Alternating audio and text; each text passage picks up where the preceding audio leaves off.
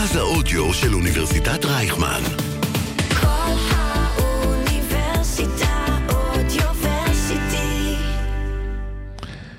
57 ימים לבחירות, וזה נראה כאילו המערכת הפוליטית איכשהו עדיין מנמנמת. נדבר היום על האיחודים בימין הקיצוני מול הפיצולים בשמאל, בין מרץ, לא זו שלא מוכנה בכלל שתקראו לה שמאל. נדבר על תופעת הדר מוכתר ומפלגתה צעירים בוערים. האם זו עוד מניפולציה צינית מבין היוצר של פרסומאים? מחאה אמיתית, או אולי קצת מזה וקצת מזה? נדבר על שלושה ימים מדממים שעברנו עכשיו. מחבלים פלסטינים יורים באוטובוס של חיילים ישראלים בבקעה. מחבלים יהודים מיידים אבנים במפגינים התומכים בממשלת ישראל בראשון. ומשפחות הפשע רוצחות את נידאל אגבריה, עיתונאי ערבי-ישראלי, ולמרות זאת התקשורת דוממה דוממה. החמוצים מתחילים ממש עכשיו. החמוצים, בפעם החמישית. המערכת הפוליטית על ספת הפסיכולוג, עם הפרופסור בועז בן דוד והפרופסור גלעד הירשברגר. שלום גלעד, מה נשמע? שלום בועז ושלום למאזינים ולצופים. אז כן, אנחנו, מי שלא יודע, אנחנו חמוצים בכל שבוע פרק חדש, בו פרופסור הירשברגר, פסיכולוג חברתי פוליטי, הרבה זמן לא אמרתי את זה, ואנוכי, בועז בן דוד, פסיכולוג קוגניטיבי, מנתחים את מערכת הבחירות מזוויות פסיכולוגיות ורבים קצת, ואנחנו הולכים להתחיל לדבר בלית ברירה על אה, מה שקורה בשמאל הישראלי. אני חושב שמשם נתחיל. אה, בועז משוכנע שה... שמרץ אה, נמצאת במרכז היקום ושכל השאר מתרחש בעצם סביב הנקודה הארכימדית הזאת. אני טועה, כמובן שלא, כמובן Yeah, שזה הדבר. הכי חשוב שיש. אז בוא דבר, ספר לנו למה זה כל כך חשוב. תודה רבה. אז בואו נתחיל לדבר אולי על האירועים האחרונים דווקא עם מפלגת העבודה ברשותך, ואחר כך נחזור אל, אל מרץ. יש לחצים מאוד גדולים בתקופה האחרונה על אה, מרב מיכאלי להתאחד עם מרץ. מרץ כבר הודיעה, זהבה גלאון, נבחרת הטריה, יש לומר, ממש עכשיו היו פריימריז. אה, הצהירה בקולה גם לפני וגם אחרי הפריימריז, אני פה, אפילו עשתה איזה קטע סושיאל משעשע ברשתות החברתיות, בו כאשר פנה, אה, כאשר אה, פנו אליה למה היא לא מוכנה להתאחד, היא מראה את עצמה שולחת את הוואטסאפ של מרב מיכאלי ליאיר לפיד דבר איתה. ומרב מיכאלי עומדת בסירובה, היא גם מסבירה את זה מעניין. לאחרונה הייתה לה תגובה אלימה, הייתי אומר קצת, כאשר פורסמו מודעות שקראו להן להתאחד, והיא הגיבה אה, בתביעה כלפי אלה שפרסמו את לא המודעה. פחות מתביעה. כן, מה שיצא בזה, זה יצא תגובה לא פרופורציונלית, מאוד אלימה, והגרוע מכך, שכולם יודעים מי פרסם את המודעות, זה לא היה סוד, אלה היו פעילי דגל שחור וקריים מיניסטר. כן, אבל בוא נדבר אולי קודם על באמת העניין היותר מנטלי הזה. אוקיי. שמאפיין את השמאל לא רק בישראל, הוא מאפיין את השמאל בהרבה מקומות אחרים בעולם, אנחנו רואים את זה באירופה, לעומת הימין. באיזשהו מקום קצת אה, פרדוקסלי, אפשר לומר, הימין מתגלה כהרבה יותר פרגמטי והרבה יותר אה, אה, אה, מחושב מהבחינה הזאת של אה, לחשוב על איך למקסם את הפוטנציאל האלקטורלי שלו, מאשר השמאל שמאוד אה, נוקשה הרבה פעמים ולא מצליח לעשות את הדבר המתבקש והמובן מאליו. אז, אז זה אה, לא לפני תמיד- שמגיעים, שנייה. זה לא לפני- תמיד נכון, דרך אגב. לא תמיד, לב, לא תמיד, אבל אפילו- אני אתן כמה דוגמאות. בוא נתייחס לישראל, שים לב שבימין, פעם נועם רצו לבד, עוצמה יהודית רצו לבד, זה כבר היה במערכות בחירות, עד שנתניהו אמר להם עד כאן, נכון. נועם, הציונות הדתית ועוצמה ישראלית התחברו ביחד, וראה את זה טוב. נכון. אבל uh, השמאל הם קצת יותר פיינשמקרים, לא רק uh, בישראל, בכלל בעולם. זאת אומרת, אוקיי. אני חושב שגם זהבה גלאון אמרה לפני כמה זמן, ששמאלנים uh, תמיד uh, נורא מרירים וכועסים ולא מרוצים, ויש להם המון מה להגיד על המפלגה שהם uh, תומכים בה. נורא קשה לרצות אותם, זה, זה קהל שקשה לרצות אותם. חמוצים בקיצור. הם חמוצים, כן, נכון. ו, ו, ואז מה שקורה זה שקורים לפעמים דברים קצת אבסורדים. ב- בצרפת לפני די הרבה שנים אה, רצו איזה כמה מפלגות אה, מרקסיסטיות אה, אה, בבחירות, והן לא הצליחו אפילו. למרות שהן כולן בשמאל ההזוי ביותר, כן, באיזה... גם שם לא הצליחו להתאחד בגלל הגוונים השונים אה, ביניהם. גם העבודה ומרץ, צריך דרך לומר. אגב, זה קרה, שנייה רק, זה קרה גם באנגליה, ואחת הסיבות להצלחה של המפלגה השמרנית הייתה שרצו בכמה מחוזות נכון. בחירה שתי מפלגות שמאל שהיו מאוד גם, שונות גם אידיאולוגיות, בארצות אבל הברית, דומות ב... גם בארצות הברית אה, ראלף ניידר שרץ בנפרד, מה... כן, זאת אומרת, וסטיין שרצה, כן, היו נכון, כמה זאת וכמה אומרת, מקרים. יש, יש אה, איזושהי בעיה אה, של נוקשות ושל אה, אולי אידיאולוגיית יתר מהבחינה הזאת, שנצמדים לאיזה משהו, וכשמדובר בעבודה ומרץ, זה ממש צריך מיקרוסקופ אלקטרוני בשביל להבין מה ההבדל בין המפלגות האלה. כן, הן אותו הדבר, הן אומרות את אותו הדבר, הן חושבות, אחת קצת יותר מדגישה את הכיבוש ואחת קצת יותר מדגישה סוציאל דמוקרטיה, אבל בסך הכל, זה לא שאחת משתי המפלגות האלה אומרת משהו שהשנייה מתנגדת לו. אין, לא קיים דבר כזה. הן בסך הכל חושבות אותו הדבר. אין- אין- אין- אין פלוגתא ביני לבינך, אני חושב שעכשיו, אבל ההיגיון, האלקטורלי. גם אומר כן, שיש. כאן ברור. יש כאן שתי סכנות שהמפלגות האלה צריכות לקחת בחשבון. הסכנה הראשונה זה שאחת לא תעבור את אחוז החסימה. זאת סכנה מאוד גדולה שתפיל את כל הגוש. זהו. הסכנה השנייה, זה, אני רוצה רק להתעכב כאן. כן. זאת סכנה מאוד גדולה. מאוד גדולה וגם- ומוחשית, כן. וגם כל אלה, ואני מתווכח הרבה בנושא הזה, גם כל אלה שאומרים שהסכנה היא רק 10 אחוז, 10 אחוז לקבל ממשלת נתניהו בן גביר עם 62-63 מנדטים, זו סכנה מאוד גדולה. ש-10 אחוז אני לא מה... יודע איך הם מחשבים את העשרה אחוז האלה, אבל נניח שזה עשרה אחוז. בדיוק, הבנת האם אותי. הייתם עולים על מטוס שיש עשרה אחוז שהוא ב- יתרסק? בדיוק. כי המטוס הזה יתרסק אם אה, בדיוק. אם העשרה אחוז האלה יתגשמו. אני איתך. אז, אז קודם כל, זה, יש את הסכנה הזאת שאחד מהן לא תעבור את אחוז החסימה. הסכנה השנייה, שהיא גם סכנה מוחשית, זה שהסכום יהיה קטן יותר מכל אחד בנפרד. זאת אומרת שאם כן. כרגע בנפרד מדובר בכעשרה מנדטים, מאוד יכול להיות שכשהם יתחברו, יהיו הם, שמונה. הם יהיו שבעה, שמונה, אני לא יודע כמה. סתם לקחתי כי, מספרים. כי כמה מנדטים יברחו למקומות אחרים, כי הם לא ירגישו את הלחץ הזה שצריך אבל הם להצביע. יברחו בתוך הגוש. אבל הם יברחו בתוך הגוש. הם יברחו בתוך הגוש. בדיוק. אבל עדיין, בשביל אנשים כמו מיכאלי, עצם זה שיברחו לה מהמפלגה בוחרים, זה משהו שהוא בלתי נסבל. מבחינתה, והיא מוכנה. לסכן את הגוש. לא, אני, אני, זה, זה מתסכל אותי כל כך כי... תראה, עכשיו מה שקורה, ערב הבחירות, כל מפלגה חייבת, דרך אגב, חייבת להסביר למה היא שונה מהשנייה, אוקיי? ואז כל מפלגה עושה את הקולות האלה, אה, ואני... אני, אני נורא מתעצבן על הנושא הזה, כי אני באמת לא מבין כשאני רואה את אותם הנבחרים בתוך מפלגת העבודה. שזה אנשים שפיזית פעם רצו תחת הפתק מרץ במספר 80 או 30 כשהם ניסו את מזלם, או באחד האיחודים, ועכשיו פתאום מדברים, לא, אנחנו ציונים, מרץ לא ציונית, לא, אנחנו אומרים ככה, ומרץ תחלק את ירושלים. נו באמת. תראה, העניין הזה של הציונית, לא ציונית, דיברנו על זה גם כאן אה, מקודם לגבי מרץ, זה כן אישו שמרץ צריכה להתמודד איתו. עכשיו, אני, זה, זה אישו שקשה להתמודד איתו, כי מצד אחד יש במרץ גורמים שמגדירים את עצמם כציונים והם ציונים, אבל יש גם גורמים שלא, וצריך להגיד את זה. כן, יש גורמים שלא, ומרץ, ובתוך השמאל הישראלי יש בעיה בין מה שנקרא השמאל הציוני לשמאל הלא ציוני. יש לחלוטין. שם בעיה, כשאני הייתי אומר אפילו שהבעיה היא שהשמאל הלא ציוני, זה כאן העמדה שלי, השמאל הלא ציוני מקלקל. לשמאל בכללותו, בגלל שזו קבוצה מאוד מאוד קטנה של אנשים. מבחינה אלקטורלית, הם, אפשר להכניס את כולם לתא טלפון, הם, הם ממש קבוצה מאוד קטנה של אנשים. אני אפילו יודע אבל לאיזה בית קפה אנחנו אפשר להכניס מכירים, אותם. אנחנו מכירים את אין השמות יותר- שלהם. אין יותר תאי טלפון, גלעד, אנחנו זקנים. ב- בוא- אה, אין? באמת? אה, לא, אוקיי, אז אז- אפשר להכניס אותם לבית קפה, ואני גם. יודע בדיוק באיזה בית קפה הם נכנסים. כן. אה, ואנחנו מכירים את השמות של כולם, כן. אבל הם מאוד מאוד רועשים, עושים הרבה רעש, כן. עושים הרבה בלאגן ומקלקלים, ממש מקלקלים ל- לרוב השמאל שהוא מגדיר את עצמו כשמאל ציוני. אז אני חייב לענות על זה בשתי תשובות. תשובה אחת נורא מעניינת זה מלהאזין לך אחת לשבוע, איך אתה מדבר על איך הקבוצה הקטנה והצעקנית בימין הצליחה לא רק לא לקלקל הימין, נכון. אלא לצבוע את הימין כך ולהביא לניצחון שלה בצורה מאוד משמעותית, ולגרום לכולנו להסתבך עם מה שקורה לא, בשטחים. ה- הימין, באמת, אני מוכרח להגיד באיזושהי אה, הערכה אפילו, היכולת הספינולוגיה כל כך מתקדמת, שכשאנשים מטיחים ביקורת באיתמר בן גביר, אז הטענה היא שהביקורת הזאת היא חתירה תחת יסודות הדמוקרטיה. כי, כי צריך לתת גם, ביטוי גם. לעמדות שלו. כן. אבל כש, כשהוא אומר אה, לגרש אנשים ולסתום להם את הפיות, זה זכות דמוקרטית.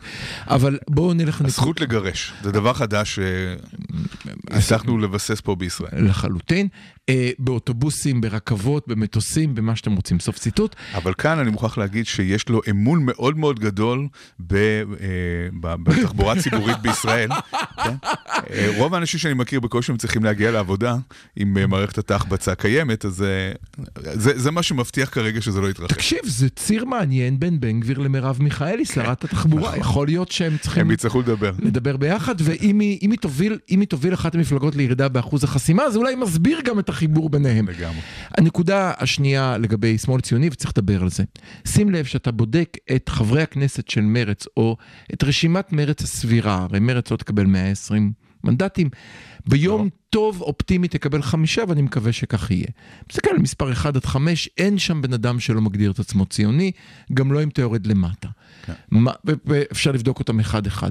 מה שכן, יש אה, אה, בעיה מעניינת, שבאה ואומרת, אם אתה רוצה, בעשירייה הראשונה של מרץ, יש ארבעה שאינם יהודים.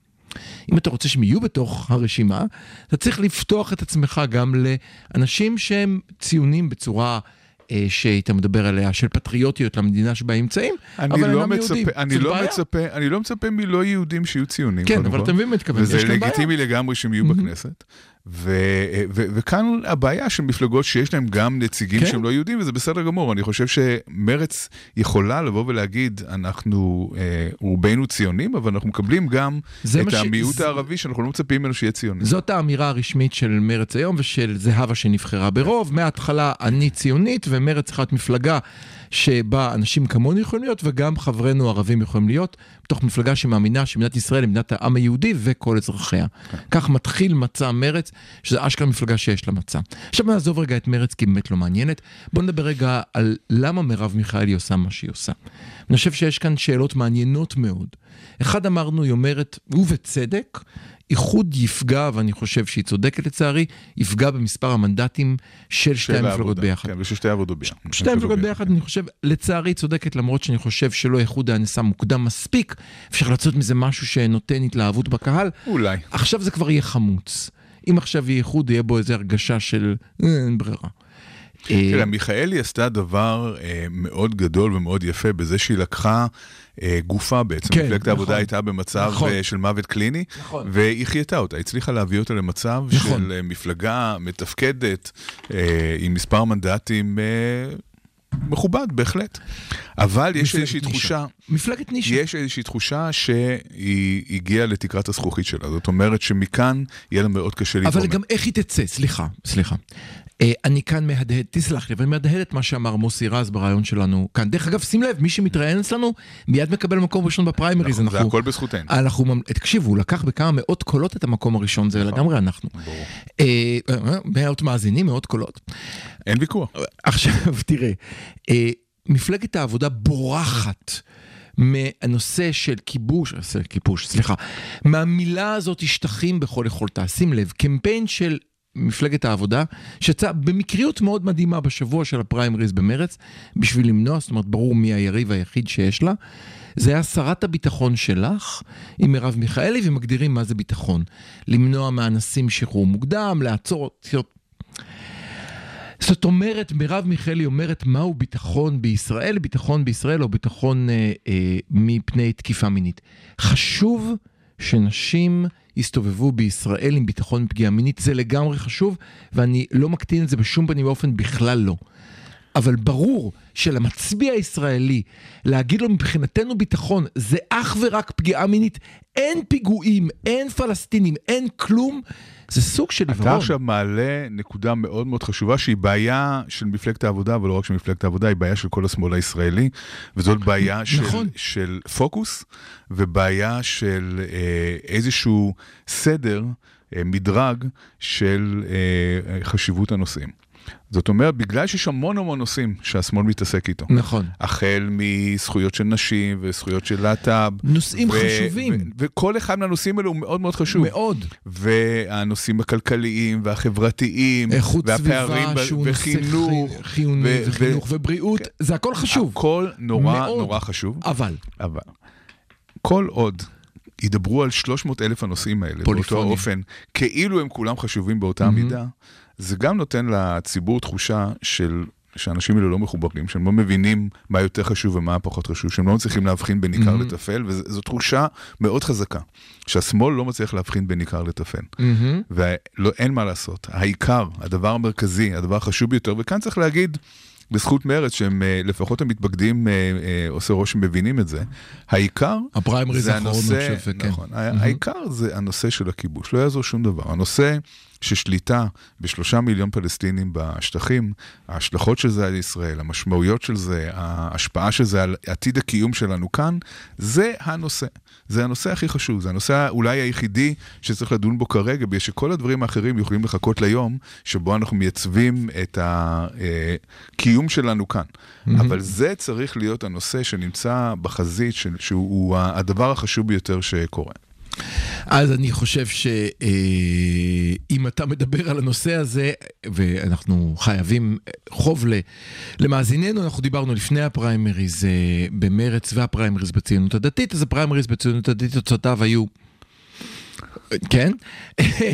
לעומת זאת הפריימריז במרץ היו איזשהו רישאפל של הרשימה, שבה קרו שני דברים מעניינים. אחד, כמו במפלגת העבודה, מי שהיה או הייתה פעילים בכנסת קיבלו אה, תמורה מהמצביעים, שזה מאוד מעניין. כן. שתיים, ההצבעה כאן הייתה באופן גורף במרץ על נושא, להדגיש את נושא הביטחוני, כיבוש, איך שתרצה לקרוא לזה, אם תסתכל על הרשימה שנבחרה במקומות הריאליים.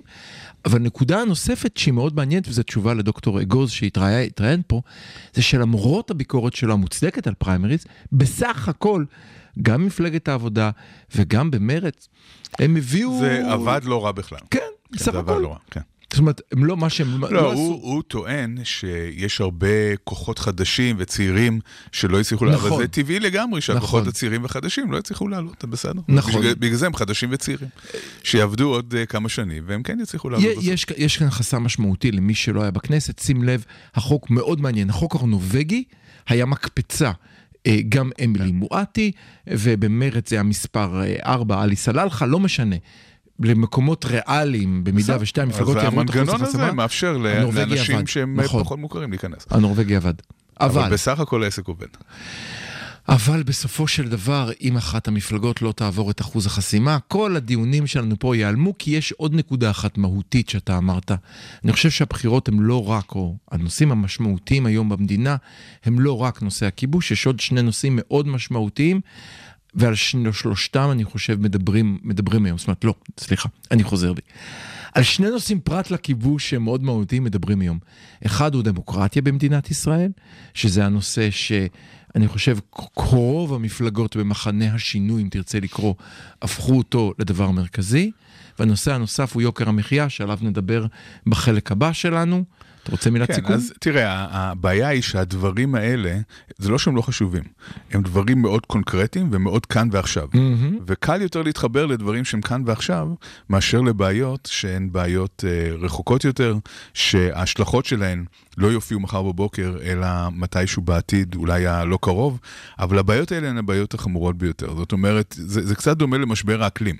בדיוק. משבר, כשאתה קם היום אה. בבוקר, כן. ואתה אומר, הכל טוב ויפה, השמש זורחת, הגינה פורחת, אני לא צריך אה, לדאוג למשבר האקלים. אבל כשהעניין הזה באמת יתממש במלוא חומרתו, זה כבר יהיה מאוחר מדי כדי להתערב, וגם הבעיות הזהותיות של ישראל, אפשר לקרוא לזה, הסימבוליות, Mhm. זהותיות, דמוגרפיות של ישראל, הן בעיות שיבואו לידי ביטוי אה, ב- בעתיד היותר רחוק, ואני אני רק, אם אפשר להגיד עוד רק מילה ש- אחת רק על זה. שנייה אחת לפני זה, אתה בעצם מגדיר את הבעיה של השמאל. מה אתה אומר? מה השמאל בעצם מוכר בישראל? בוא נדבר על השמאל בעולם. הוא אומר, אני רוצה לטפל בבעיות המהותיות, שזה אחד הכיבוש, איכות הסביבה, אה, אה, כל הדברים האלה, וזה כמו שאמרת, דברים שמתקדמים לאט, ולכן בריאות. זה בעיה לא של. השמאל בישראל, זה בעיה של שמאל בעולם. אמרתי, בוא ניקח... כל, יש... אה, והימין שנייה אחת, והימין אומר לך, האיראנים על הגבול, בוא נכון, נחסל את כולם. נכון. קל יותר לנצח בחירות ככה. בוודאי. זאת בעיה של שמאל בעולם. אני פרסמתי מאמר עם שותפים לפני שנה, שנעשה ב-22 מדינות שונות, ומראה ממש את זה, מראה ששמאלנים או ליברלים בכל העולם עסוקים בבעיות שהן רחוקות יותר, בעיות שמתפתחות לאט, ושההתממשות של הבעיה תהיה מתישהו בעתיד הרחוק, ולכן זה לא מטריד את אף אחד היום. ימנים עסוקים בכאן ועכשיו, בטרור. בפשע, בכל מיני דברים שקורים אה, כרגע, וזה נותן להם... שאתה רואה ברחוב. וזה נותן להם יתרון אה, מאוד גדול. אני רוצה להגיד עוד משהו על העניין הדמוגרפי, אם כבר נכנסנו אליו. אה, אני ושני שותפים, פרופסור סיון הירש-הפלר ודוקטור שאול אריאלי, פרסמנו בארץ מאמר לפני מספר שבועות. על אה, בעצם הבעיה הדמוגרפית וחוסר מודעות של הציבור הישראלי למה שמתחולל כאן מבחינה דמוגרפית.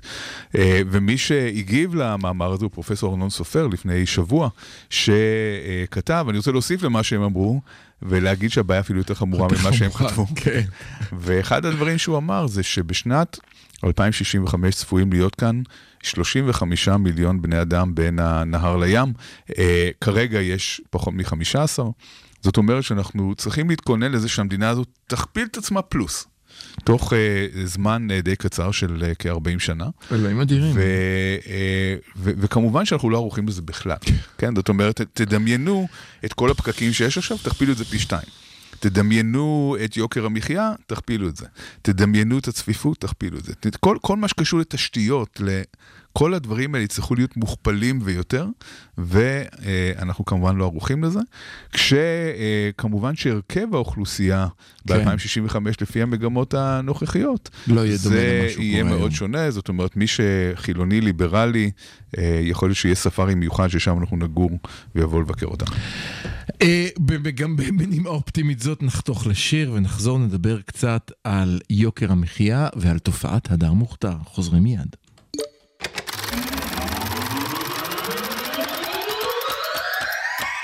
אני באה סטייל, מכבת הדוד ואז יוצאת מהבית.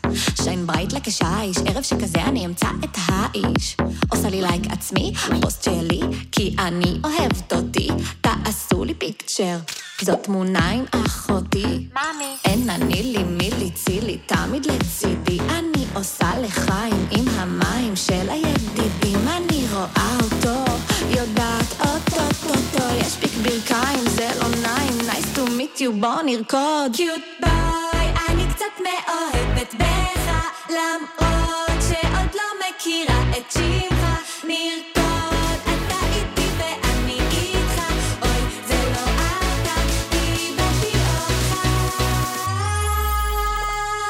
לא? איפה אתה? אתה פה? פה לא, פה לא, פה פה.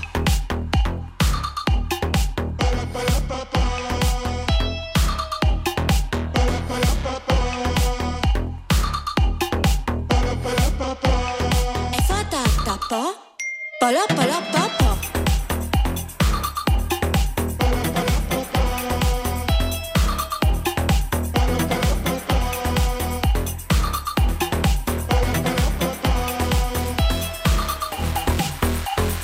עם המניף הזה לא עזר לי, בוא נגיד לו קר לי, צר לי, יש לו מה לוהט, לא הבנתי איפה נעלם לו, ארץ לעולם לא, כולו ממוטט מכיתה ט', מה זה, איפה אפי, רק ללא חולצת פסים, אני שותה לחיים, נשפך מים, שמה קצת בדין, אני רואה אותו, יודעת אוטוטוטו, שהוא יגיע וישפיע, וואליה, מה עושות?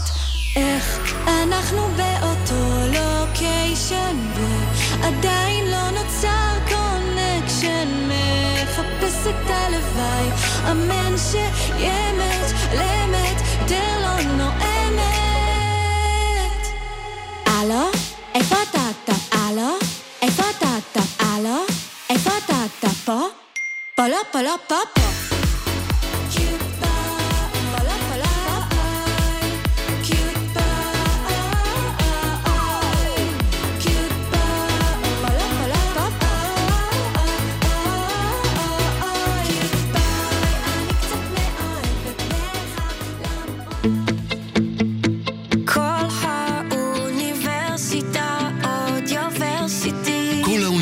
האוניברסיטה, מרכז האודיו של אוניברסיטת רייכמן.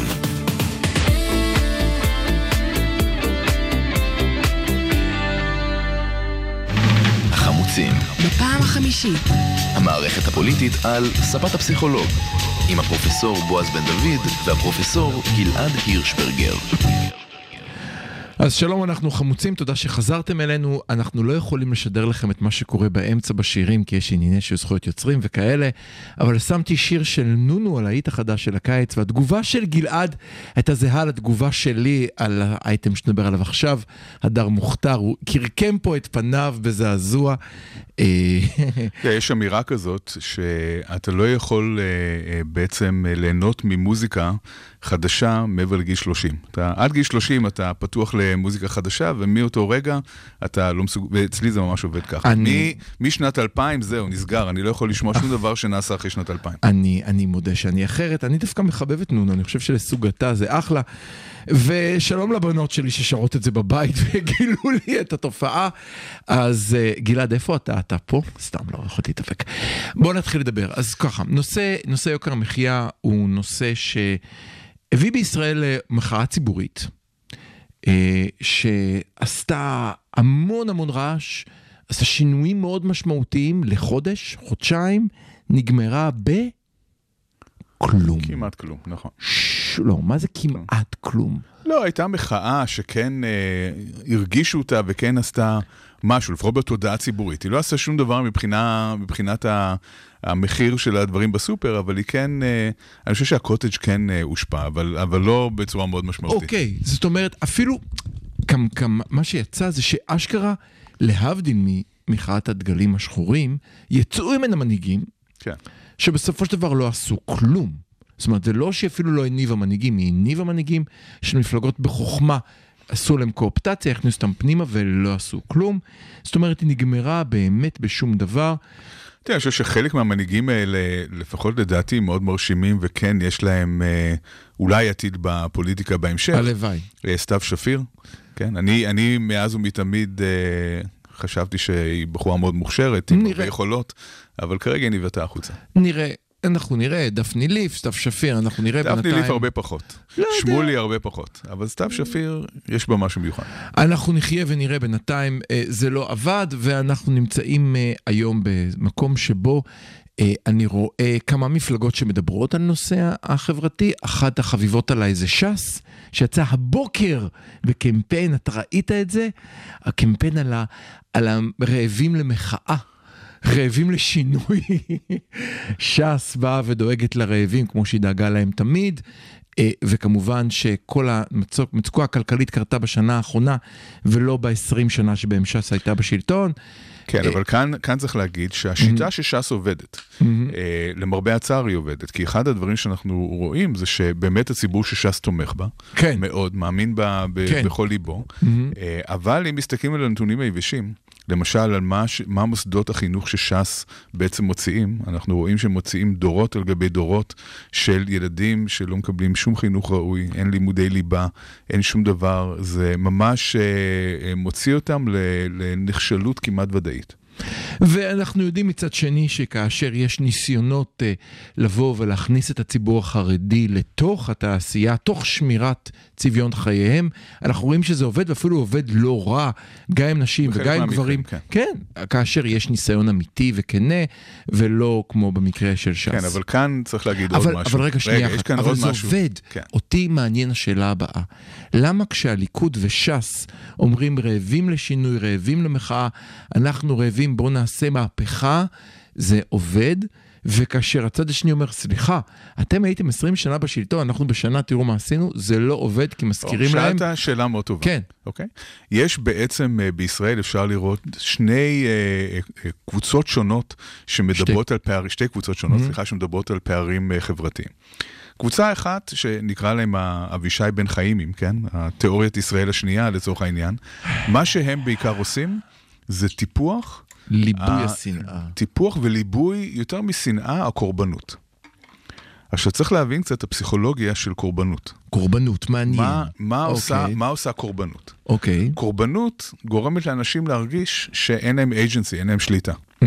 זאת אומרת שמישהו אחר אשם במה שקורה להם, mm-hmm. וזה בעצם גורם לאיזושהי התנהגות שהיא מאוד אה, פסיבית. כן, אדם שמרגיש קורבן, שמרגיש okay. אוקיי. שמישהו אחר שולט עליו, שהמעשים שלו לא משפיעים mm-hmm. על אם הוא יצליח או לא יצליח, אדם כזה בעצם יגיד, טוב, שהשני, שהאחר ישתנה. שהאחר בעצם יפסיק לדכא אותי, שיפסיק אה, לשים אותי במקום הלא טוב שאני נמצא בו. יש עוד דבר נורא חשוב על קורבנות, ודיברנו על זה לא פעם, כי קורבנות היא סוג של ה vibe של המאה, המאה השנים האחרונות. קורבנות זה גם מאוד נעים, זה מאוד חמים. אם רע לי, אם רע לי אז זה כי כן, דפקו לא, זה- אותי, זה כי נותן- יש מישהו רע נכון, זה שדפק אותי. נותן תחושה של צדק. זה נותן נכון, תחושה של צדק. צודק, אבל אני מצד דפוק, שני, זה לא מצד. שני זה ממש, ממש, ממש גורם ל, ל, לזה שהנחשלות רק עוברת עוד דור ועוד דור, ואין uh, התקדמות בקבוצות שהיו יכולות להתקדם, ו, ואפשר להגיד גם בישראל, שבסך הכל, אם מסתכלים על העניין של מרכז מול פריפריה, ישראל הראשונה והשנייה, כן. לאורך שנים אנחנו רואים שינויים מאוד מאוד משמעותיים. כן. למשל, רק בתור דוגמה, אחד הדברים שגרמו לקפיצה אדירה של הפריפריה בישראל, זה כל הנושא של המכללות האזוריות. נכון, כן. פתאום, נכון. אם פעם השכלה גבוהה, זה היה רק uh, שבע אוניברסיטאות עילית, נכון. שרק uh, התקבלו אליהם באמת רק uh, uh, תלמידים מ- מהשכונות היותר מבוססות בישראל, מהמקומות היותר מבוססים. כן. אז, uh, אז פתאום uh, uh, הייתה אפשרות לאנשים מכל מיני מקומות שבעבר לא הייתה להם נגישות להשכלה גבוהה, לקבל השכלה גבוהה, וזאת הייתה מקפצה אדירה. ורואים גם את ההשלכות הכל- הכלכליות של זה. ודרך אגב, איזה מפלגה גרמה לזה לקרות תחת איזה עכשיו, שלטון? ש"ס לא תעשה את זה. לא, אבל מי עשה כן. את זה? בוא נגיד בדיוק מי עשה את זה. זה, זה היה נציג מרצ, שר החינוך מטעם מרצ בממשלת רבין. כן, אבל... בממשלת רבין. זה נכון, אבל כאן עובדתית. אני מצטער להגיד, צריך כן. גם uh, לתת קרדיט ל-12 שנות שלטון של הליכוד, שגם שם הייתה לא מעט השקעה בפריפריה. אין כן? לי שום בעיה עם זה. אבל שים ו- לב וב- שהשינוי המהותי הזה. שדיברת עליו נכון, עכשיו, נכון. בא דווקא מתוך ההגמוניה. כן, אבל כאן uh, עוד uh, משהו שהוא קצת פרדוקסלי, וגם צריך לשים אותו על השולחן. מרץ לאורך כל השנים, ניקח שוב את הדוגמה של המפלגה הזאת, עסקה המון בנושא של פערים חברתיים ובפריפריה. ממש ברמה של אה, פעילים שיורדים לשטח ו- עוש- ו- ופועלים בכל מיני אופנים. אבל הם אף פעם לא קיבלו את הקרדיט הזה. נכון. מי שקיבל את הקרדיט זה אלה שדווקא זועקים קורבנות, אה, ואלה שזועקים קורבנות, אם זה, אם זה ש"ס והליכוד, גם הליכוד מאוד נכון. נהנה מהעניין של הקורבנות. אה, יש כאן רווח אלקטורלי מאוד ברור מהעניין הזה. מהמם. כי כאן אני חושב שכבר דיברנו על זה. הסיבה שהפריפריה או ישראל השנייה מצביעים לליכוד, היא לא סיבה אידיאולוגית. היא בעיקר בעיקר מונעת מהעניין הזה. שהמערך, אוקיי. דפקו אותנו, אוקיי. כן, אה, מפא"י דפקו אותנו, מהמם. ומי שבעצם אה, מציל אותנו ומייצג אותנו זה, ה, זה הליכוד. דרך אגב, דפקו וה- אותנו זה בלי מירכאות, דפקו אותנו זה באמת, נכון. זה נכון, זה מהמם. נכון. זה, היסטורית זה נכון, ואפשר כן. לדבר גם על ההשלכות ארוכות הטווח של מה שקרה בהיסטוריה. לחלוטין. היום המצב, הוא, היום המצב הוא שונה מהרבה מאוד בחינות, זה לא אומר שאין אפליה ואין גזענות, ב, בוודאי שיש במידה מסוימת, מהמם. פחותה ממה שהייתה, אבל יש הרצון לגרום ל- לקורבנות מהמם. להיות הדבר הנוכח כן, ביותר בציבוריות כן, הישראלית, כן. הדבר שמדברים עליו כל מהמם. הזמן. יש לו, יש לו סיבות ציניות שהן אה, מאוד ברורות, כן? שזה בעצם אה, להצביע למפלגות האלה. ש"ס והליכוד זקוקות לתחושת הקורבנות כדי. שיצביע כן, עבורם. אבל אנחנו חייבים ברשותך לעשות אה, אה, מעבר אה, חד. אה, שנייה, אני חייב לפני זה לומר משהו. אה, אה,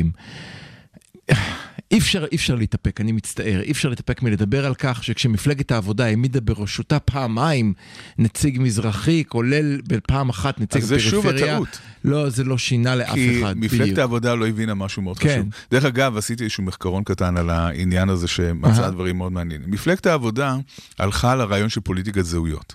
היא אמרה, אולי מה שחסר לישראל השנייה זה נציגות, אז אם נשים נציג של ישראל השנייה בראש המפלגה, אז, אז זה ימשוך את הבוחרים.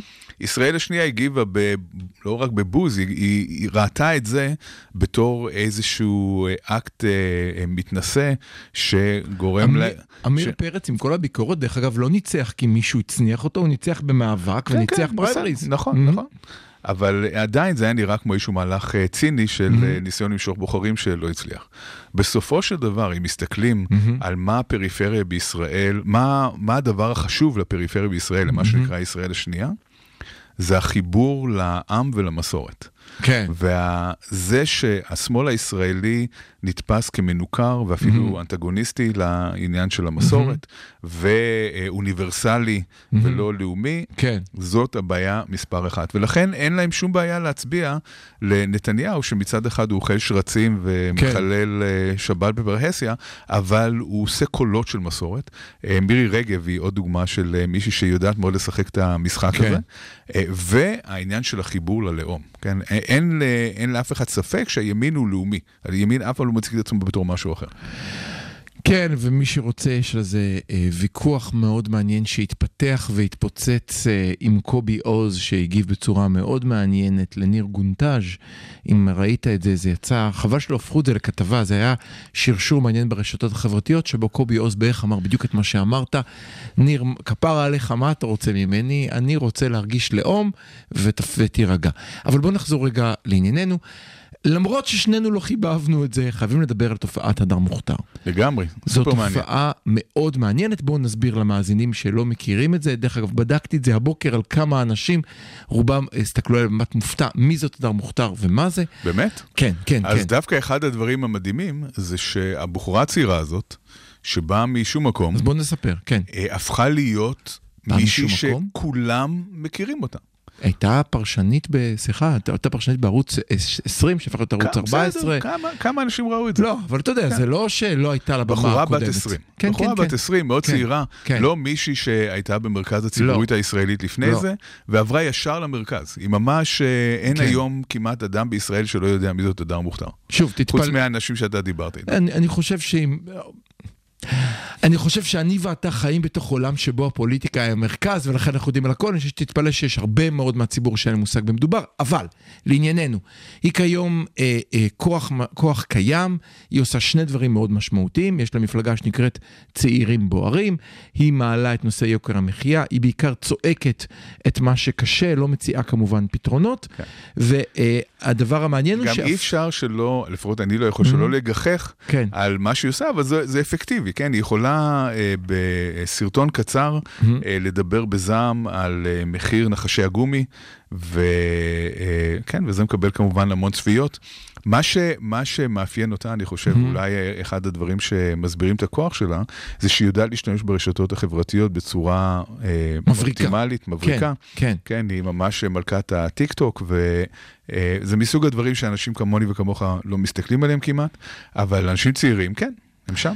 אז בוא אני, אני ברשותך אצטט את חיים לוינסון, אני חושב שהוא ציטר, כתב את זה מאוד יפה. מי זאת הדר מוכתר? צעירה בת 20 שהחליטה להקים מפלגה שמדברת על יוקר המחיה. אמת, לא הייתי אומר שהיא חכמה במיוחד, היא אף סובלת מבעיות חיבור למציאות, עף על עצמה, לא יודעת על מה היא מדברת, מעלה ציוצים מגוחכים, חושבת שהיא מנהלת את העולם מהטיקטוק ולא תיבחר לכנסת. הכל פי אלף נכון, אבל מוכתר עושה עוד משהו. היא החליטה שהחיים בישראל בלתי נסבלים והחליטה לזעוק בנושא. אז היא לא לינקולן... ובזה היא צודקת. והיא לא, הוא מסיים, היא לא לינקולן. לינקולן, אבל גם אתם לא. כתב כן, יפה. כאן uh, יש לומר שלמרות שהיא לא נראית כמו העיפרון הכי חד בקלמר כשהיא מופיעה בסרטונים שלה, uh, היא כנראה בחורה חכמה מאוד, בגלל שהיא עתודאית, סיימה תואר במדעי המחשב, היא טיפשה היא כנראה לא. זה לא המעניין, המעניין הוא שים לב מה היא עושה, ואני... גם עצם זה שהצליחה להגיע לאן שהגיעה, זה לא מתוך... Uh, כן, חוסר אינטליגנציה. אני, אני לא, לרגע לא חושד ביכולותיה, אני חושד במשהו אחר. אני, וכאן השאלה שמפיצים הרבה, קודם כל אין ספק שהיא מהדהדת משהו שכואב מאוד, נכון. כואב מאוד, ודיברנו על זה קודם, אה, בשדה התעופה בישראל עברו כמה, חמישה, שישה, ארבעה מיליון ישראלים, זה בטח לא העשירון העליון, כי אין לנו חמישים מיליון איש בישראל, זאת אומרת שהרבה מהציבור בישראל בילה הקיץ באירופה, נכנס לסופר או הלך למסעדה ואמר, מה קורה פה? כן. נכון? למה כל כך יקר אצלנו? איך זה יכול להיות שאני גר בראשון ומשלם X ופה משלמים Y? זה לא יכול לא להיות. צריך אה, בכלל להסביר את זה שיוקר המחיה כאן הוא בלתי נסבל, זה ברור. ועכשיו... זה רק הולך ועולה. וזה דבר, כמו שאמרת קודם, זה קורה כאן ועכשיו וזה כואב והיא מעלה את זה. הצד השני שמדבר זה שואל האם יש לנו שוב כמו מחאת המילואימניקים. אתה זוכר מלחמת לבנון שנייה, מחאת המילואימניקים דיברה על משהו אמיתי, שהוא בעיה אמיתית בישראל, אבל היא נוצלה כדי לפגוע במשטר הנוכחי, בלי לדבר על מה שקרה קודם, אותו דבר כאן. זה עכשיו, יכול להיות זה, וזה יכול להיות פשוט אה, מפלגת הגמלאים החדשה. עכשיו, בדיוק. הנקודה השלישית, מפלגת הגמלאים הוכיחה משהו מאוד מעניין. כל מה שאתה צריך בלוטו, בפיס הישראלי, זה שבסקר של יום שישי, שלפני הבחירות שהם בימי שלישי, אתה צריך לקבל עובר באחד מהסקרים. אם באחד מששת הסקרים הגדולים לא של יום הייתי שישי... מציג את זה בתור חוק. כאן, כאן אני רוצה להגיד משהו לא, על הסקרים, אבל- אני רוצה להגיד משהו על הסקרים בהקשר של הדר מוכ- מוכתר, ש- אוקיי? שנייה, שנייה אחת. כן. אבל, אבל מה, מה הראתה מפלגת הגמלאים? שבקזינו, אם בטעות באחד הסקרים אתה בקזינו אפשר עובר, לזכות. אתה יכול לזכות. כן. לא, אבל כאן uh, צריך להגיד משהו על uh, סקרים באופן כללי ועל על סקרים של מפלגות מאוד קטנות כמו של uh, קדימה. uh, צעירים בוערים. שם הטעות היא הכי אז- גדולה. כן. כן, מה שאנחנו רואים זה שפתאום uh, מ... כן, uh, uh, משהו די אנונימי, פתאום המפלגה הזו מקבלת אחוז וחצי בסקרים. כן. זה נשמע כמו משהו משמעותי, היא אומרת, אני כמעט איילת שקד ב- בכוח שלי. כן. אבל אם uh, עוצרים לרגע וחושבים, אם uh, סקר ממוצע בישראל הוא 500-600 uh, נשאלים, אז uh, אחוז וחצי זה שבעה נשאלים. כן, ככל שהמפלגה קטנה יותר, ככה טעות לגביה היא גדולה יותר. כן, צריך להבין את, כן. את העניין הזה. ו- ולכן uh, יכול להיות שהאחוז וחצי הזה הוא כלום, ויכול להיות שהוא כן משהו. מנו גבע התראיין בנושא הזה, הוא אמר, אני לא רוצה לעצבן את כולם בסטטיסטיקה, אבל אני ואתה מכירים את הסטטיסטיקה. אנחנו יודעים שהטעות היא גדולה יותר ככל שהאחוז הוא קטן יותר. נכון. אם יש שאלה של 50% בעד ונגד, שם ה-4.5% שגיאה הוא מינורי. מאוד משמעותי. אבל אם יש לנו אחוז כן. אחד שבוחר, אז ה-4.5% שגיאה מתוך זה היא, בין, היא נעה בין אפס ל... אי אפשר לדעת, ולכן יש כאן בעיה אמיתית. אבל שוב, היא, היא משחקת בקזינו, השאלה האם היא באמת משחקת בקזינו כי היא רצה מתוך אמונה, או שעומדים מאחורי הפרסומאים ציניים, חכמים, אולי לא פרסומאים, משהו. אולי, uh, קודם כל יכול להיות שפוליטיקאים. סיים סיים. לא, זה לא סיים סיים. יכול להיות, אחד, ה- כאן אני נכנס לעולם הקונספירציה, אבל אם מסתכלים על הציבור שהיא בעצם פונה אליו, שזה ציבור צעיר, ימני, היא גם אה, מציגה את עצמה כבחורה מסורתית, היא נראית כמו בת אולפנה כזאת. היא שינתה את שמה. כן. לצורך הקמפיין, כן. היה לה שם שהוא לא עדתי, והיא עברה לשם שיותר קל לזהות אותו כעדתי, כן. אוקיי? אני חושב שזה כן שם משפחה זה שלה. שם המשפחה כן, הקודם שלה, היא נכון. חזרה אליו למען הקמפיין. נכון. בכל מקרה, אה, היא פונה ל- לצעירים שיכול מאוד להיות שהם בדרך כלל לא מצביעים. זאת אומרת, קבוצה של אנשים שלא מצביעה. ואם אה, אה, אדם כמו נתניהו, למשל, ואני לא אומר שהוא עומד מאחורי זה, אבל אה, אם הוא היה עושה את זה, אם הוא היה לוקח איזה הדר מוכתר כזאת, ומריץ אותה, ונותן לה לאסוף, לא צריך הרבה. מספיק שהיא תביא כמה עשרות אלפי אה, קולות. לחלוטין. אה, זה כבר בבחירות כמו אה, הבחירות בישראל, זה יכול להטות את הכף ויכול להיות מאוד אה, משמעותי. לחלוטין. יש כאן, אם, אם אנחנו נשארים בעולם הציני, יש עוד דברים שאפשר לדבר עליהם. תהיה ציני. למה זליקה ומוכתר וכל אלה, אה, אחת הסיבות אתה יכולות כל פעם לרוץ. מזלזל בזליכה, זליכה כל פעם מקבל אחוז וחצי מהקולות. נכון, עכשיו מה. המש... מה המשמעות של אחוז וחצי מהקולות? יש לזה משמעות כספית. Mm-hmm. אם עוברים אחוז אחד מהקולות, מקבלים מימון מפלגות. מימון מפלגות זה בערך אה, מיליון אה, ארבע מאות אתה? אלף לאחוז. כן, זה משהו כזה. אז יש לזה גם משמעות כלכלית. אז כשהדר מוכתר אומרת, יש לי אחוז וחצי, אם זה נכון, אז תעשו את החשבון כמה, כמה כסף היא אוספת אה, ב, אה, ב, בדרך הזאת. אז אם הקמפיין שלה יסתכם בטיקטוק, שזו הוצאה של 500 שקל בחודש, היא יכולה לעשות מיליון וחצי על חשבוננו. אה, אתה אומר, יש כאן סטארט-אפ כלכלי. יש בזה משהו, אבל צריך להגיע למצב שבו באמת אחוז וחצי יצביע עבורך, זה לא כל כך פשוט. כן, או שבסוף היא תרד ותקרא לכולם להצביע למושיע הכלכלי תראה, היחיד. גם מה שהיא. עושה כרגע עולה כן. כסף, זה לא רק אה, כן, כן, טיקטוק, אני- זה עולה כסף, וה-. והשאלה היא באמת מי עומד מאחורי זה, מי מממן את זה. האם זה מימון עצמי של ילדה בת 20, או שיש איזה שהם גורמים עלומי שם שעומדים מאחורי העניין. אז תיאוריית הקונספירציות הראו ממספר 2 שלה, כבר הכריזה על מספר 2 שלה ברשימה, שמחק את הפייסבוק שלו, אבל כמובן שאומת ההייטק העלתה אותו, וראתה שהוא פעיל אה, מרכזי בליכוד, או לפחות במקום מגוריו. מה ש- מה שמחזק את קונספירציה מספר אחת שלי. כן. אה, אי אפשר לדעת, אבל... אם- אם זה נכון, האמת זה תרגיל מבריק. או, זאת השאלה שבאתי לשאול אותך בדקות הספורות שיש לנו לסוף האייטם. האייטם כבר האמת נגמר הזמן שלו, אבל אין מה לעשות. למה הימין מצליח כל פעם מחדש לעשות תרגילים מבריקים כאלה? מחאת הזה, מחאת המילואימניקים. איפה השמאל שיעשה תרגיל מבריק כזה? איפה? זאת באמת שאלה. כן, השמאל אה, מתהדר בזה שהוא יותר אינטליגנטי. איפה התרגילים המבריקים? שה-IQ שלו יותר גבוה. אה, שיש יותר די, תארים. אני לא, אני לא אוהב את הדיבור הזה. ו- אבל הנה, אנחנו רואים שמבחינת תרגילים פוליטיים, השמאל הוא ילד לעומת מה שהימין עושה. איפה התרגיל הפוליטי הזה? אנחנו, שיא התרגיל הפוליטי שלנו זה לשדר חמוצים פעם בשבוע, האזינו והפיצו לחבריכם. אני ברשותך רק אסיים במשפט אחד על תופעת הדר מוכתר. אמ, אני לא אצטט את כל מה שכתב רוגל אלפר, אבל הוא אמר משהו מאוד מעניין. יש, היא נוגעת במשהו אמיתי בדור הזה שיש לי בעיה איתו. הוא אומר, רע לי, אני רוצה שתפתרו לי את הבעיה, ואין אידיאולוגיה מעבר לזה. זאת אומרת, זה לא, אני לא נלחם למען העניים בחברה. זה לא המחאה שיצאו ואמרו, לא. יש רעבים ואנחנו רוצים שתשביעו אותם. זה לא מחאה שאומרת, אה, אני רואה מה קורה מעבר לקו הירוק וזה רע לי. זה מחאה שאומרת, לא כיף לי, ותעשו שיהיה לי כיף נכון, יותר. ותחשוב כמה זה יותר אפילינג. כשאתה, כשאתה חושב על האדם הממוצע, על הצעיר הממוצע, אתה באמת רוצה שהוא ידאג לאיזה אנשים אחרים שהם לא הוא? לא יודע, כשאני היא הייתי... אומרת, תדאג לעצמך, בוא נדאג לזה שנחשי הגומי יהיו במחיר סביר. אבל אתה מבין למה זה כואב לי? כי אני, אני זוכר את עצמי כסטודנט, ואני וחבריי יצאנו להפגנות ונלחמנו על דברים שחשבנו שהם גדולים וישנו את המדינה למען אה, אידיאולוגיות גדולות. ותראה לאן הגעת. כן. החמוצים חוזרים אחרי השיר הבא, עוד שיר לעצבן את אה, גלעד שהכריח אותי לדבר על אדם מוכתר. היי בואי, מה יש לך לומר לי? אתה מדליק את המזגן למרות שקר לי? מספר לי סיפורים ממלכת צ'ארלי? מה, אתה נורמלי? תגיד לי, אתה נורמלי? היי בואי, אתה במה זה לא טוב. מדבר על עצמך בגוף שלישי סטופ. קוראים לך יאיר, אתה לא צריך להזכיר זאת. אתה נכנס לחדר ואומר יאיר פה. החיים שלי היו טובים גם קודם, מקסימום אני ביום רסה מהאודם. עוד מילה אחת אתה מחוק לי מהלו"ז קלי. רושמת וקובעת, יש לי יוגה בשקיעה ביום שבת. אין לי זמן עליך בשגרה החדשה שלי. בוקר צריך וצח, צהריים שחט, ערב קרחן, I'm living the dream. בוקר צריך וצח, צהריים שחט, ערב קרחן, I'm living the dream. ישתי בלעדיך, ישתי ברמות.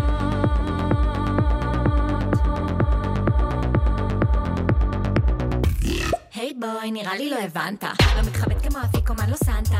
אני חריפה יותר ממסטיק מנטה. למרות שמאירוויס כחול אתה מת, אז בואי, נראה לי שתנוח. עם הניע של גיאה אתה תפוח. אתה רעיל עליי, מגעיל עליי מלוח. כמו הבייגלה העגול הזה שמפוצץ במלוח. בלעדיך זה מתוק כמו מנגו. מוצאת מהר את החנייה ולא צריכה פנגו. יש לי גיף לכל הסיטואציות ועכשיו זה זמן ללב רוקד. בלעדיך בחיים יותר לא עמוס. זה כמו קסם בול כמו אקספליאמוס. כן, אני רוקדת את החיים ואתה רק אומר. צהריים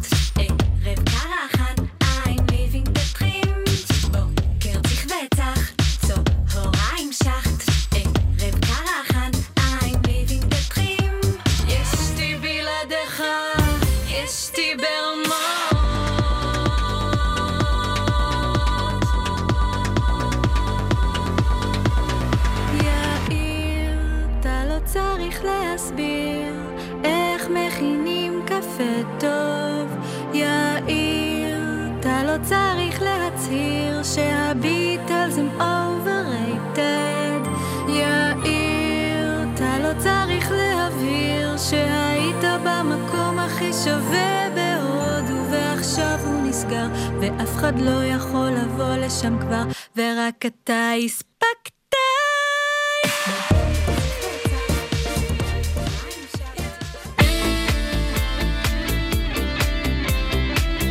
כל האוניברסיטה, מרכז האודיו של אוניברסיטת רייכמן. החמוצים, בפעם החמישית. המערכת הפוליטית על ספת הפסיכולוג, עם הפרופסור בועז בן דוד והפרופסור גלעד הירשברגר. אוקיי, גלעד, הגענו לחלק האחרון, צריך לדבר על האלימות הגואה. היה לנו יומיים מדממים ממש. אה, אני, אה, אני ברשותך כן מייצר הקבלה. למרות אוקיי. שאלה דברים שונים, אבל אסור אני... להשוות. אסור, לא, באמת אס- אסור להשוות, אבל, אבל קורה כאן משהו. והמשהו שמעניין אותי הוא שתיקת התקשורת ואדישות הציבור המוחלטת. היה פיגוע בבקעה. רק קראתי עליו, כאילו בבטן כאב לי, אמרתי, מה יקרה עכשיו, מה יעשו, מתי נראה את נתניהו רוקד ליד האוטובוס? כלום. היה אירוע, היה מבחינתי פיגוע. מחבלים יהודים יידו אבנים על אנשים נושאי דגלי ישראל בכל מקום אחר בעולם, זה נחשב אנטישמיות, זה קרה אה, בגשר בראשון, הפגיעו, הפגינו אנשי קריים מיניסטר, והתוצאה היא... אה, שמאלנים, בקיצור. התוצאה, כן. אוקיי, בסדר, הבנו, כן. והתוצאה היא כלום. אה, זאת. אומרת, אה, זה היה כאילו, אפילו שאלתי אותך בהפסקה על ראשון, אמרת לי, איפה? זה כאילו, זה לא היה אירוע. אה, אתמול נרצח עיתונאי בישראל, וזה לא מעניין לא אותי ולא אותך, כי הוא... ערבי. ערבי. כן, כן. אז אמרנו שמאלנים, אמרנו ערבים, עברנו גם חיילים, כן. אבל אף אחד לא נהרג. כן, וכלום. זאת אומרת, עברו לנו עכשיו יומיים שהיו אמורים לטלטל כל מדינה שפויה, כן. ולא אכפת לנו. עכשיו בדקתי, הכתבה על העיתונאי שנרצח הייתה היום בחדשות, אייטם חמישי-שישי, אוקיי? כן. והאייטם הזה התרחש, דרך אגב, רק מסיבה אחת, כי הוא היה עיתונאי, ולעיתונאים כואב שעיתונאים נרצחים, כי זה, אתה יודע, בביזנס. לדעתי... כי הם מכירים אולי, כן. אה, אילולא הוא היה עיתונאי, אם הוא היה משהו אחר, זה היה נגמר מיד. כן. זאת אומרת... טוב, החברה הישראלית ממש לא מתעניינת בזה שהורגים ערבים, זה אף פעם לא עניין אותה וגם לא יעניין אותה. וגם לא מתעניין לא- בזה שמרביצים לשמאלנים, אתה אומר? ושמאלנים אה, הם ממש, זה לא משהו, זה, זה אפילו אולי מעורר איזושהי הזדהות, לא עם הקורבנות, אלא עם ה... עכשיו. תקשיב, יצאו משם סרטונים מאוד ברורים, מאוד יפים, רואים את ה... זה היה ממש ג'יפ שנעצר באמצע הכביש בלי לוחות רישוי כמובן, למה שיהיו לוחות רישוי, יוצא ואב ובנו יחד בחדווה מיידים אבנים כמו בשטחים. כן. מישהו אמר, אני זוכר שאבן היא נשק וצריך, מישהו דיבר על מה שצריך לחתור למגע עם מיידי אבנים, לא, אני זוכר בימין דיברו על זה הרבה. הכל תלוי מי מיידי הכל אבנים. תלוי מיידי אבנים ומי זה. אז כך שלשאת דגל ישראל מסוכן, בין אם אתה חייל, בין אם אתה שמאלן, אני רואה, ואנחנו כולנו בשקט. איך? נכון. מה קורה? אז תראה, יכולה להיות הביטואציה לאלימות שהיא מהמם. מאוד גבוהה בישראל, לאנשים אין אה, כוח לזה יותר, ורק כשזה מגיע לאיזשהו רף מסוים, אה, יש תגובה של הציבור. אז קודם כל, כמו שאמרנו, ערבים זה לא מעניין, שמאלנים זה לא מעניין, וחיילים זה מעניין רק כשיש באמת אה, הרוגים, ואם יש משהו פחות מזה, אז אה, עובר מתחת לרדאר. ארבעה פצועים נכון. באוטובוס. וזה... וכאן כאן צריך להגיד שהפיגוע הזה באוטובוס, זו למרבה הצער כנראה סנונית הסערה, בגלל שהשטחים אה, בוערים. כן. הם, אה, אה, זאת אומרת, הם עדיין לא בוערים, אבל מרגישים את, ה, את התכונה מתחת לפני השטח. אה, אנחנו מדברים על זה כבר הרבה מאוד זמן כאן. נכון. כאן, גם בסקרי נכון. דעת קהל, אנחנו רואים נכון. שהפלסטינים אה, אה, בעצם עוברים מתמיכה בשתי מדינות או מדינה אחת לתמיכה ביותר אלימות. אני יכול להגיד שבכל כמה מיני... אפשר לחכות? מה? בכל מיני סימולציות שאנחנו, נמשיך שאנחנו עושים. לחכות לכם שתסתדרו ביניכם ותחליטו מה אתם עושים איתנו? בכל מיני, בכל מיני ונחכה? סימולציות שאנחנו עושים, אנחנו גם רואים שאנחנו עוברים ליותר אה, כאוס. כן. אה, אם אבו מאזן אה, יעזוב את הזירה מסיבה כזו או אחרת, המצב כנראה רק יחמיר. אה, אז, אז אה, ברור שהעניין הזה קורה, והציבור לא לגמרי, אנחנו דיברנו על זה גם קודם, לא לגמרי מבין שהבעיה הזאת לא תיפתר בלי פתרון מדיני. אין, אבל- אין שום דרך שהאלימות הזאת אה, תגווע מעצמה. כי הציבור לא רואה את זה מקרוב, כי התקשורת לא משדרת לו את זה בקרוב, אלא משדרת לו את נחשי הגומי. לא, הוא גם, הציבור לא- גם לא מבין עניין אחד מאוד בסיסי.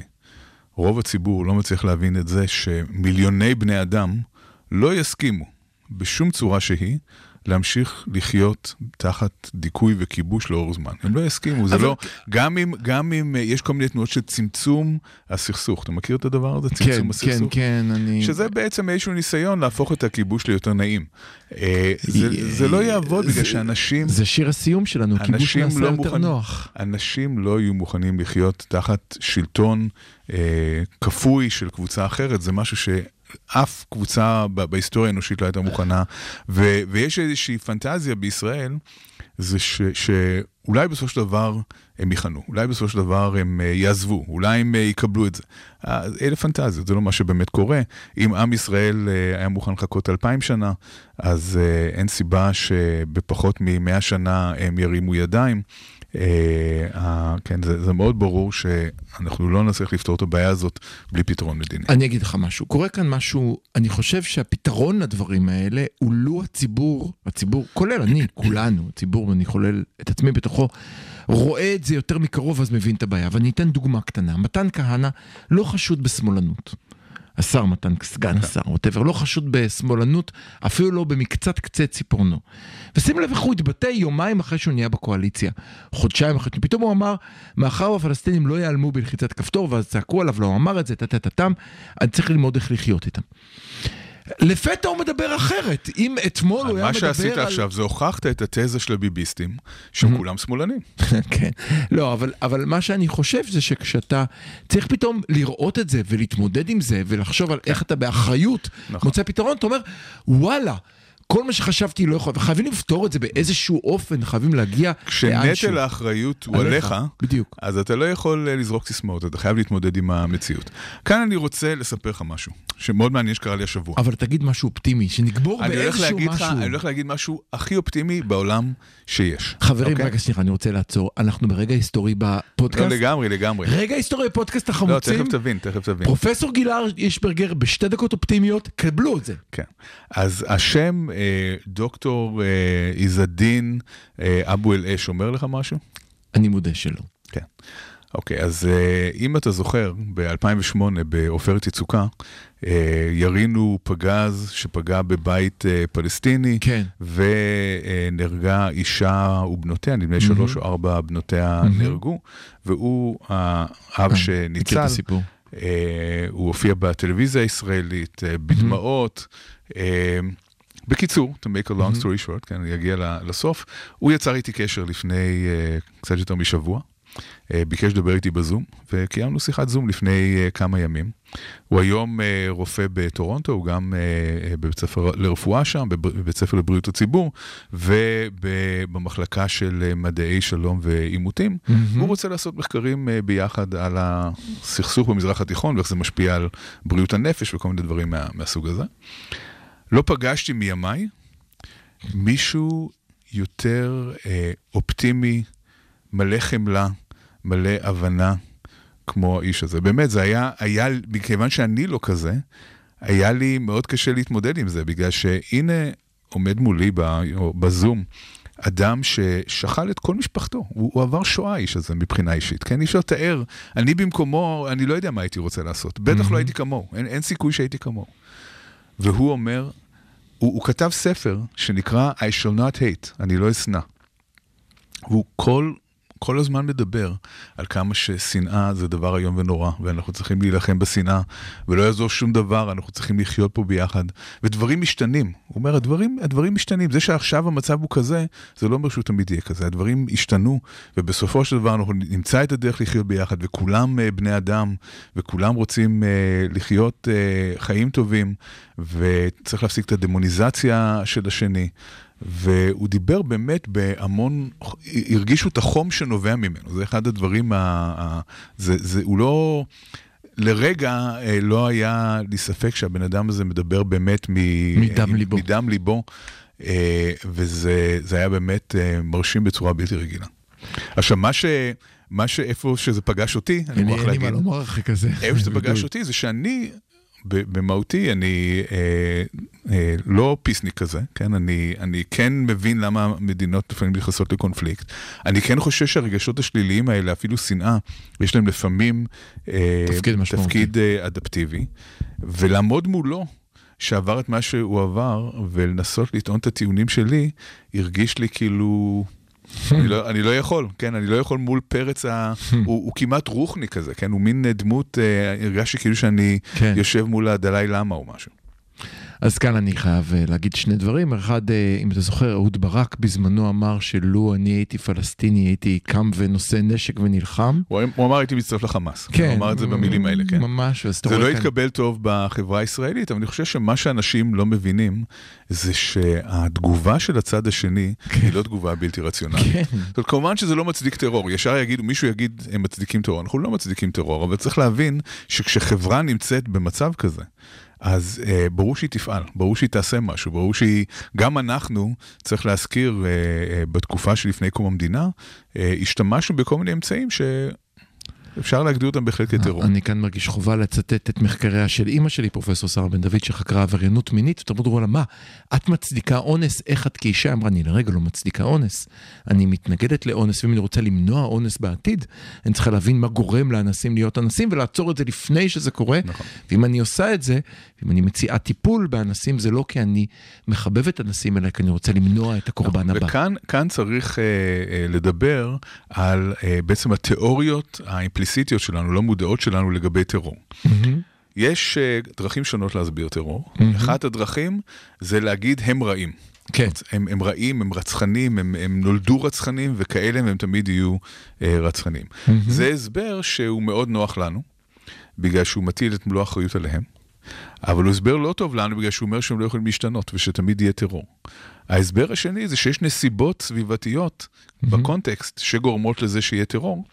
זה מצד אחד יותר מורכב לנו, כי זה אומר שגם אנחנו אחראים למה שקורה פה, אבל זה נותן תקווה לשינוי, כי זה אומר שאפשר לשנות, שזה לא, לא בהכרח אה, אה, הולך להמשיך אם התנאים ישתנו. בנימה אופטימית המאוד נדירה הזאת. נכון, אנחנו... זהו, זו פעם אחרונה שאני אומר משהו אופטימי. אני מקווה שתמשיך להיות אופטימי ובסוף גם את הבחירות האלה נצלח בטוב. אז אנחנו החמוצים, 106.2 FM, חפשו החמוצים בכל יישומון. נשמח מאוד אם תעקבו אחרינו ותדרגו אותנו בחנות האפליקציות. זה עוזר לנו להגיע לעוד מאזינים. אתם גם יכולים לחפש החמוצים ביוטיוב ותראו אותנו, והנה אני אומר לכם עכשיו שלום. להתראות, ניפגש בשבוע הבא, עוד לא ברור באיזה יום, אבל מבטיחים, יהיה פרק.